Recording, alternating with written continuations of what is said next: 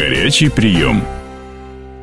Расскажите, что здесь происходит? Что Ну, здесь мы находимся в помещении щит управления, комплекс плазменной переработки. Здесь у нас находится вот мониторы, как вы видите. С любого монитора мы можем следить за работой технологических систем комплекса. Самая интересная картинка на данный момент это О, это же сама печь, да? Совершенно верно. Это печь шахтная. То есть мы видим все температуры, мы видим разжижение. Вот в данном случае, видите, температура в плавильной камере печи 1200-800 градусов. Это как раз та температура, которая нам нужна, чтобы начать плавить твердые отходы. Все те материалы, которые во время работы ядерного блока подверглись радиационному воздействию и сохранили все опасные излучения, то есть газосиликат, это строительный мусор, это ветошь, это теплоизоляция, то бишь стекловата. Все то, что по сути... Одежда, которую носит персонал. Ветошь, совершенно Да? верно. Ветошь, да, замасленный ХБ. Какие-то контейнеры, упаковочные материалы, Да, перчатки, да, все да, да, да, все сюда? сюда пойдет. Для того, чтобы начать плавить твердые радиоактивные отходы, нам понадобится от 1500, даже от 1300 до 1800 градусов. Но это максимальные пределы, но вот 1300 это наша температура, собственно говоря, до как внутри 1400. вулкана, наверное, да? Совершенно верно. Дело в том, что по своему химическому составу, по своей структуре, на выходе шлаковый компаунд, он и будет похож либо на вулканическое стекло, либо на базальтоподобный камень, монолит. И он не радиоактивен? не- нет, подождите. Сейчас, да, он не радиоактивен.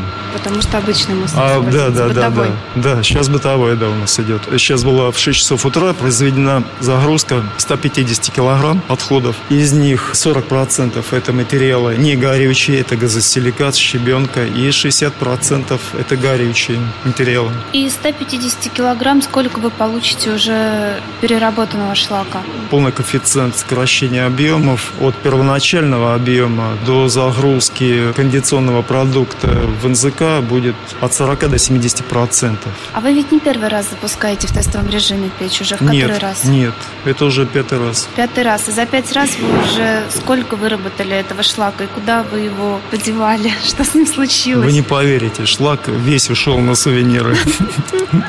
То есть можно бусы, наверное, изготавливать, какие-то украшения. Достаточно красиво Нет, выглядит, да, на дело- малахит дело в том- чем-то похож. Да, да, да, похоже, да, потому что количество стекловато, шлаковато очень большое, поэтому вот он такой красивый, с зеленоватым оттенком. А вообще-то на самом деле он очень плотный, и чтобы его обработать, ну, пробовали, он либо совсем крошится, Поэтому оставляете в таком необработанном виде. в необработанном виде, да. Что здесь еще экран показывает? Вот сама печь.